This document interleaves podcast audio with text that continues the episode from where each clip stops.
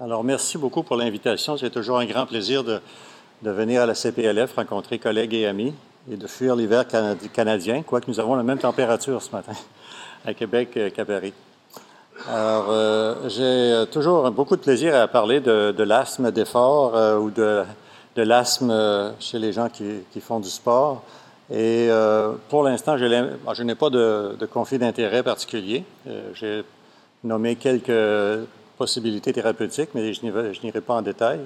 Et je voulais simplement peut-être euh, vous donner, euh, comme euh, présentation ce matin, une idée des définitions, de la prévalence de ces différents de ces problèmes, comment le diagnostiquer, comment faire une distinction entre les différents types de réactions à l'effort, et également un mot sur les conditions qui tellement fréquemment miment l'asthme d'effort et comment les reconnaître, en plus de parler des mesures préventives, du traitement pendant quelques très brèves périodes. Si vous êtes intéressé à avoir le détail de ce que je vous parle, la majorité des, citations que, que, je vous ferai ce matin sont présentes dans l'article que j'avais eu la chance d'écrire pour euh, New England en 2015 euh, sur l'asthme d'effort et la bronchoconstriction chez les athlètes. Ça s'applique également euh, pour les non-athlètes euh, jusqu'à un certain degré. Donc, ça va résumer encore plusieurs des notions que je vais discuter ce matin. Alors, bien sûr, euh, si on parle d'asthme d'effort, il faut d'abord parler d'asthme. Euh, les études canadiennes avec mon collègue Sean Aaron ont démontré que le tiers des personnes qui avaient un diagnostic d'asthme au Canada n'en faisaient pas. Et c'était simplement d'autres conditions. Alors, beaucoup, il y a beaucoup de surdiagnostics, mais on fait une étude présentement qui nous dit qu'il y a également énormément de sous-diagnostics de l'asthme. Donc, c'est une entité, malheureusement, qui n'est pas toujours bien documentée. Et bien sûr, c'est euh, principalement en raison de, la non-utilisation de mesures objectives de la stigmate qui est tellement importante, qui est la limitation variable du débit expiratoire. Au Canada, on a à peu près 10% de la population qui fait de l'asthme. Bien sûr, c'est un peu plus haut chez les jeunes. Et euh, l'asthme d'effort représente, bien sûr, euh, euh, on nécessite ces deux critères qui sont la présence de symptômes à l'effort et une limitation variable du débit, soit mesurée par réponse au bronchodilatateur, variation spontanée des débits ou bronchoprovocation. Euh, en général, on s'entend dans la littérature pour considérer que l'asthme d'effort, ou qu'on appelle l'asthme induit par l'exercice, que les collègues anglophones appellent exercise induced asthma, euh, c'est bien sûr euh, un bronchospasme, une chute des débits expiratoires à l'effort chez un patient qui a déjà un asthme. Donc, c'est des gens qui, ont un asthme reconnu de longue date, parfois léger ou, ou de différentes sévérités, et qui ont une réaction à l'effort comme ils réagissent à tout autre stimuli. Euh, Lorsqu'on parle de bronchoconstriction ou de bronchospasme à l'exercice ou à l'effort, en anglais exercise induced bronchoconstriction, ça, ça signifie simplement qu'il y a une chute des débits expiratoires, mais souvent ce sont des gens qui n'ont pas d'autres manifestations d'asthme ou qui n'en rapportent pas. Euh, souvent, plusieurs considèrent que c'est une forme d'asthme léger, de légère hyperréactivité bronchique, et que le stimulus de l'effort est suffisant à ce moment-là pour faire apparaître l'obstruction bronchique variable, alors que dans d'autres circonstances, euh, c'est insuffisant ou ce n'est pas reconnu. Bien sûr, on peut catégoriser l'asthme d'effort ou le bronchospasme d'effort. Euh, Sandra Anderson ici résume un peu les critères de l'American Thoracic Society. Euh, bien sûr, quand ça commence à devenir 50% de chute à l'effort, il y a un problème majeur. Euh, habituellement, c'est un problème, bien sûr, de contrôle de la maladie. Et euh, un des buts du traitement en, en 2020, euh, personnellement, je crois que, tel que je le mentionne dans l'article que j'ai écrit, c'est de supprimer la possibilité d'un asthme d'effort. Et euh, tous les guides thérapeutiques suggèrent présentement qu'une intolérance à l'effort ou, ou, un bronchospasme à l'effort est un critère de non-contrôle de la maladie chez la majorité des, sujets. Encore une fois, lorsqu'on regarde la littérature au complet, on, voit que ça, varie énormément d'une population à l'autre, ça, dépend beaucoup de la, de la, définition, mais environ 10 des sujets non asthmatiques ont une bronchoconstriction induite par l'effort, souvent sans rapporter de symptômes. Euh, chez les asthmatiques, bien sûr, c'est entre 50 et 90% environ. Presque tous les asthmatiques peuvent en avoir s'ils font de l'effort, il y a des gens qui sont tellement sédentaires et ne font tellement pas d'efforts qu'ils ne rapportent pas. Et euh, chez les athlètes de haut niveau, c'est la catastrophe. Euh, je vais vous en montrer quelques exemples tout à l'heure.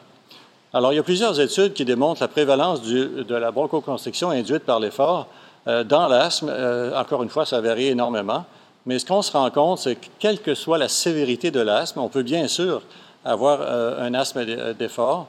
Euh, et vous voyez, par exemple, dans les asthmes intermittents, ce qu'on appelle intermittent, ce qui est un faux terme selon moi, parce qu'un asthme est toujours chronique, n'est jamais intermittent, mais ces manifestations peuvent être intermittentes parfois, euh, ont quand même parfois des, des, des bronchoconstrictions assez significatives à l'effort. Et pourquoi ça varie tellement avec les asthmes modérés à sévères? C'est que, bien sûr, si quelqu'un a un asthme bien contrôlé, avec des, doses de corticostéroïdes inhalées, avec ou sans bronchodilatateur à longue action, on peut supprimer l'inflammation bronchique à un point où la personne ne répondra plus à l'effort physique, ne, présentera presque plus de bronchoconstriction. Donc, il y a une variabilité, bien sûr, dans la prévalence dans cette population. Quand on regarde, euh, pour ce qui est de la bronchoconstriction, sans, sans nécessairement avoir de symptômes, donc euh, euh, la, deuxième définition que j'ai donnée, c'est bien sûr encore plus fréquent. Et, c'est un groupe, par exemple, dans l'étude de, de Kukafka, c'était des, jeunes collégiens qui, qui, commençaient à faire du sport et on, on notait que quand même une bonne proportion avait une bronchoconstriction à l'effort, mais qui n'avait jamais eu de diagnostic d'asthme. Et Rob et collaborateurs, eux, encore une fois, c'était chez des jeunes, euh, avaient des taux quand même très élevés de, de bronchoconstriction à l'exercice. Et son critère à ce moment-là, c'était 15% de chute du VEMS. Donc, c'est un phénomène qui est souvent euh, non rapporté et, il y a énormément de bronchoconstriction induite par l'effort dans la population générale sans que ce soit rapporté. Parfois, ça ne cause pas énormément de problèmes, même que les gens ne, ne rapportent pas de symptômes incommodants, mais c'est un fait. Euh, pour ce qui est de la population des euh, athlètes de haut niveau, euh, c'est un problème majeur parce que ça peut interférer avec leur performance. on a plusieurs athlètes, malheureusement, qu'on n'avait pas vus avant les Jeux olympiques qui ont manqué la chance de gagner une médaille d'or parce que leur asthme n'était pas contrôlé ils ont fait une bronchoconstriction d'effort importante. et souvent, la, la, réponse à l'effort et l'hyperréactivité à l'effort est dépendante du type de sport. Encore une fois, dans cette population, euh, il y a une plus forte prévalence d'asthme, mais c'est seulement en général chez les sports d'endurance, la course, euh, le ski de fond, euh, les choses vraiment qui demandent une hyperventilation plus importante. Quand on regarde les sports de force et vitesse, de, force surtout, là, c'est pas très élevé. en fait, ça semble plus élevé que dans la population générale, mais c'est beaucoup moins important que dans, dans, la dans la population générale. Et pour ce qui est de l'hyperréactivité bronchique, cependant, très élevé comme prévalence. En fait, on a été sensibilisé à ce phénomène par une première étude qu'on avait faite en l'an 2000, euh, publiée dans le Blue Journal, euh, où on voyait que euh, la prévalence d'hyperréactivité bronchique à la métacoline, si on prend un critère de moins de 16 mg par ml, selon la technique de volume courant de Juniper ou Cocroft, il y avait au moins, quand on regarde par exemple l'échelle humide, ça c'était des nageurs, donc qui étaient en milieu humide mais chloré. Euh, cold, ben, c'était nos, skieurs et nos patineurs de vitesse. Dry, c'était tous les autres sports comme la course, etc. Mix, c'était les, biathloniens surtout. Et on voyait que, par exemple, pour les nageurs, on avait euh, presque 80 des, des, nageurs qui avaient une hyperréactivité bronchique significative, même si elle était souvent légère. Et quand vous regardez la, la colonne du bas, c'est ceux qui avaient un diagnostic d'asthme. Alors, vous voyez que les nageurs, il y avait presque personne qui avait un diagnostic d'asthme mais la majorité était hyperréacteur à tel point que le comité olympique nous a écrit Êtes-vous certain de, vos tests? On a envoyé tout, ce qu'on avait comme test et ils ont dit Ben oui, c'est vrai. Et ça a été reproduit par de nombreuses autres personnes. Euh, Michael euh, euh, Suchu, en, Scandinavie, a également reproduit la même chose chez les skieurs de fond. Très forte prévalence d'hyperréactivité, non pas seulement à un test direct comme les métacolines, mais également à l'AMP, donc un test indirect qui est plus, proportionnel en fait au degré d'inflammation euh, ou au mannitol. Alors, euh, très forte prévalence d'hyperréactivité bronchique chez les athlètes. On s'est demandé, oui, mais pourquoi, la pourquoi il y a si peu de diagnostics d'asthme chez ces athlètes qui ont une bronchoconstriction à l'effort? Nous avons fait des études sur la perception du bronchospasme. Et comme vous voyez sur cette, euh, cette diapositive, le, le, PS20, c'est la perception de la perception de la dyspnée à 20 de chute du VEMS lors d'un test de bronchoprovocation. Et la majorité ont une perception nulle ou très faible de la bronchoconstriction. Curieusement, dans notre étude, il y avait quand même une très faible perception également chez les jeunes correspondants à ces athlètes. Mais euh, on, pense qu'une des raisons pour laquelle le diagnostic n'est pas fait, c'est qu'ils ne perçoivent pas ou qu'ils n'interprètent pas les symptômes comme étant un problème majeur. On se dit, bon, ben, je ne suis pas assez entraîné, l'exercice était trop intense, c'est normal que je sois essoufflé. Alors, c'est un problème. Récemment, on a fait une analyse en grappe, un cluster analysis de notre population d'athlètes de haut niveau, et on s'est aperçu finalement qu'il y avait trois sous-phénotypes. Vous savez, l'asthme, actuellement, on adore les phénotypes. Euh, on veut les sous-catégoriser pour voir s'il y aurait des interventions plus spécifiques à faire. Et oui, je crois qu'il y en a. Un, un athlète asthmatique n'équivaut pas à un autre athlète asthmatique. Il y a des mécanismes très différents qui vont induire l'asthme d'effort. Et on a trouvé trois, clusters, pour parler en anglais. Euh, c'est sous presse présentement.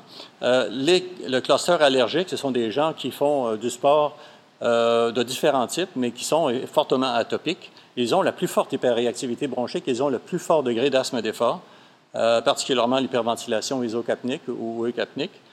nos patineurs de vitesse et skieurs, surprenamment, ce sont surtout des femmes avec un plus faible VEMS. Donc, probablement, il y a un rôle du calibre des voies aériennes dans l'expression de la maladie. Et pour les sports aquatiques, euh, ce sont surtout des hommes, et ce qui est un peu trompeur chez ces individus, et euh, on pourrait en parler pendant une heure, mais ils ont des VEMS très élevés.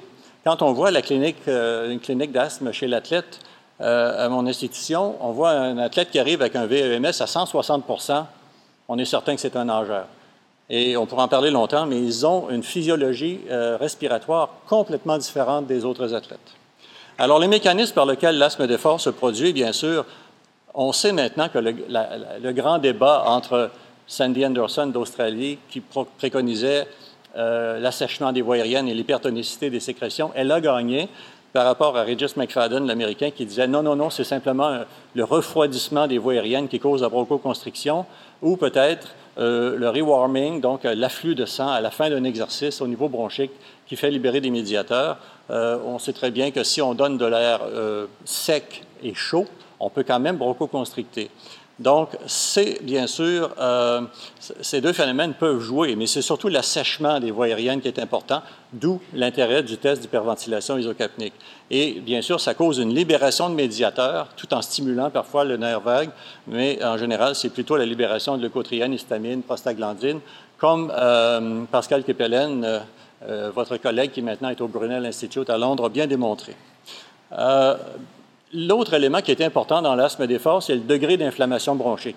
Nous, euh, chez nous, on a la chance de faire de l'expectoration induite depuis 30 ans euh, du FeNO, donc euh, le monoxyde d'azote expiré. On, l'utilise allègrement chez l'athlète. Souvent, ils ne peuvent pas expectorer parce que la définition d'un athlète, c'est qu'ils sont toujours déshydratés en général et ils ne sont pas capables de produire beaucoup de sécrétions. Donc, on, fait surtout euh, du, FeNO, comme on appelle, pour déterminer leur degré d'inflammation bronchique et on titre leur traitement par rapport au FeNO. Et plus il y a d'inflammation bronchique, ça avait été démontré par mon collègue Paul O'Brien et Young à McMaster, plus il y a d'inflammation bronchique, plus il y a une chute importante du VEMS. Donc, ce n'est pas seulement le stimulus, le type de patient, mais le degré d'inflammation est extrêmement important pour euh, induire un asthme d'effort ou une bronchoconstriction à l'exercice. Pour le diagnostic de l'asthme d'effort, on a le choix. Il faut simplement démontrer la présence idéalement de symptômes. On essaie de les illiciter. Parfois, ils ne le reconnaissent pas. Ah oui, parfois, bien sûr, j'ai un peu d'oppression quand je fais du sport, etc. Et on fait, bien sûr, un test de bronchoprovocation parce que chez la grande majorité de ces individus, surtout les athlètes, leur, VEMS est normal. Euh, nos préférences, c'est l'hyperventilation isocapnique. Ça reproduit exactement le mécanisme qui induit l'asthme par déshydratation. On peut faire la métacoline parfois quand même. Euh, on n'utilise pas le manitol chez nous. Euh, ou le salin hypertonique, on trouve que c'est peut-être pas suffisamment sensible. Euh, bien sûr, parfois, on est obligé de faire un test euh, en laboratoire, un test d'exercice, ou encore un test terrain. Et ça a été très bien démontré qu'un athlète peut réagir à un de ces types de bronchoprovocation et non à un autre. Alors, nous, si on a une métacoline négative, on fait une hyperventilation, donc on fait un test direct et indirect. Euh, ou si on commence par l'hyperventilation isocapnique avec négatif, on fait ensuite une métacoline. Probablement que les tests indirects euh, sont plus reliés au degré d'inflammation bronchique, alors que les tests directs, comme la métacoline, sont plus reliés au remodelage, aux muscles lisses, à des composantes structurales. Euh, l'hyperventilation isocapnique d'air sec, il y a des systèmes qui sont euh, vendus, mais bon, on peut s'en faire un sans trop de problèmes. Ce qui est important, c'est d'avoir bien sûr la possibilité de faire hyperventiler en présence bien sûr d'un supplément de, CO2 pour pas qu'il qu'il perde connaissance. Et habituellement, on prend six minutes, c'est rapide, c'est efficace Et bien sûr, on demande plus d'hyperventilation chez l'athlète que chez l'individu sédentaire parce que ça devient difficile parfois. Alors, les critères de chute sont relativement bien acceptés, quoique pour la ventilation hypercapnique ou l'exercice, il y en a qui disent, bon, ça serait mieux d'avoir 15% mais on se dit que si au moins on a deux chutes de, plus, de 10% ou plus euh, à l'exercice euh, ou à l'hyperventilation hyperventilation euh, déjà c'est anormal. Donc il y a quelque chose d'intéressant là-dedans. Et plus ça chute, bien sûr, plus c'est sévère. Manitol et salin hypertonique, on demande au moins 15 et pour la métacoline, ben, c'est les critères habituels. Hein. Si on regarde les critères ATS, entre 4 et 16, c'est un peu limite, mais en présence de symptômes, ça, signifie quand même quelque chose. On s'est aperçu aussi que l'hyperréactivité euh, bronchique, entre autres chez l'athlète, est souvent un phénomène transitoire. Alors, quelqu'un peut être allergique et avoir une hyperréactivité lors de la période d'exposition, mais même les athlètes en compétition, souvent, ils ont une hyperréactivité qu'ils perdent lorsqu'ils sont en période de repos. Donc, si vous voulez tester un athlète, c'est pendant la période de compétition. J'en ai encore vu un la semaine passée, complètement normal, c'est réactivité bronchique, mais il y a des symptômes à l'effort importants mais là, il n'était pas en période de compétition. Alors, on le fait revenir à la fin de la période de compétition ou à la fin de la saison pollinique s'ils sont allergiques au pollen ou euh, dans un, temps de l'année où ils ont plus de stimulation inflammatoire. Un mot rapide, l'asthme d'effort, c'est après l'effort d'habitude, c'est pas pendant l'effort. Euh, pendant l'effort, il y a plusieurs conditions comme la dysfonction glottique qui sont malheureusement pas reconnues. Euh, il peut y avoir de l'hyperventilation, il peut y avoir d'autres types de problèmes. C'est très varié.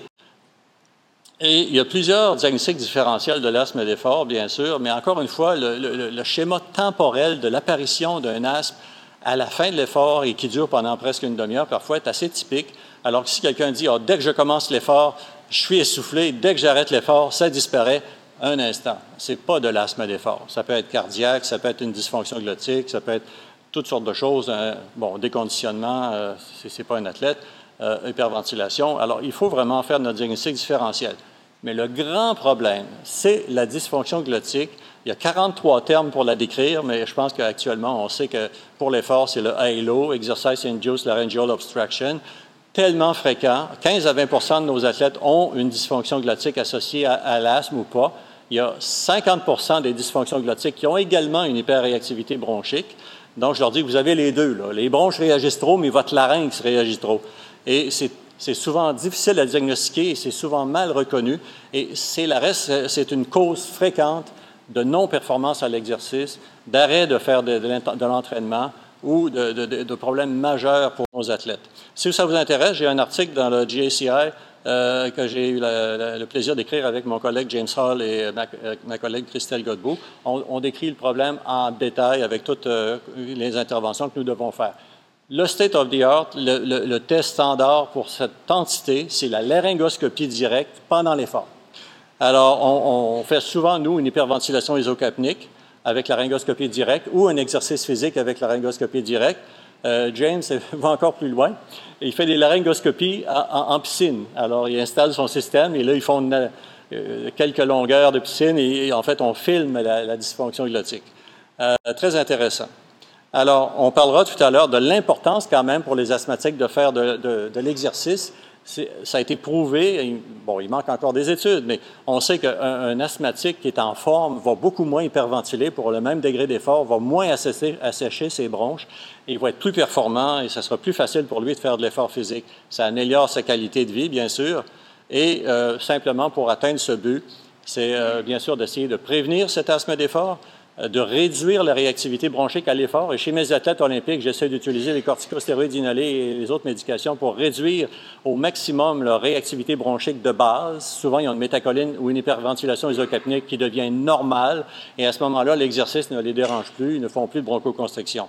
Alors, le point principal, c'est la maîtrise de l'asthme. Et bien sûr, l'adhésion au traitement est le principal problème. Certains facteurs environnementaux, ce n'est pas le temps d'aller faire de l'entraînement quand le pic de pollen, si on est sensible, ou encore à moins 40 euh, au Québec quand on, fait du ski de fond. Euh, un réchauffement pré-effort, bien sûr, et d'autres manœuvres peut être intéressantes. Je ne passerai pas beaucoup de temps là-dessus. Euh, ça a été bien, bien, bien évident que les stéroïdes inhalés diminuent la réactivité d'effort et si on les prend régulièrement, on perd notre réactivité à l'exercice. Un réchauffement induit une période réfractaire qui va diminuer la réponse à l'effort Et bien sûr, s'il y a une augmentation de l'intolérance à l'effort, vérifiez ces trois facteurs qui sont indiqués ici. Alors, pour terminer, euh, le contrôle de l'environnement, surtout des athlètes, mais même des, sports euh, non compétitifs, est important. Euh, il faut bien contrôler le niveau de, chloramine dans les piscines. bon, l'hiver, essayer de ne pas faire de sport, de sport, quand il fait trop froid et au moins éviter les allergènes. Bien sûr, traiter les comorbidités. Attention, tolérance aux bêta-agonistes. Les gens qui font de l'asthme d'effort ont tendance de se surdoser en bêta-agonistes et ça induit une tolérance. Ils ne sont plus protégés par le bêta-agoniste. Et pour un athlète, ça peut être dramatique. Alors, c'est pour ça qu'on essaie de minimiser l'utilisation des bêta-agonistes euh, pour l'asthme d'effort. Donc, je conclus en disant que, bien sûr, ce sont des problèmes très fréquents. La bronchoconstriction induite à l'effort est souvent méconnue, non identifiée. Euh, les mécanismes commencent à être très bien connus. C'est dépendant surtout du contrôle de l'asthme, du degré d'inflammation sous-jacent, du degré d'hyperréactivité bronchique, et c'est souvent un indicateur de mauvais contrôle de l'asthme, et je vous ai parlé des précautions. Merci beaucoup.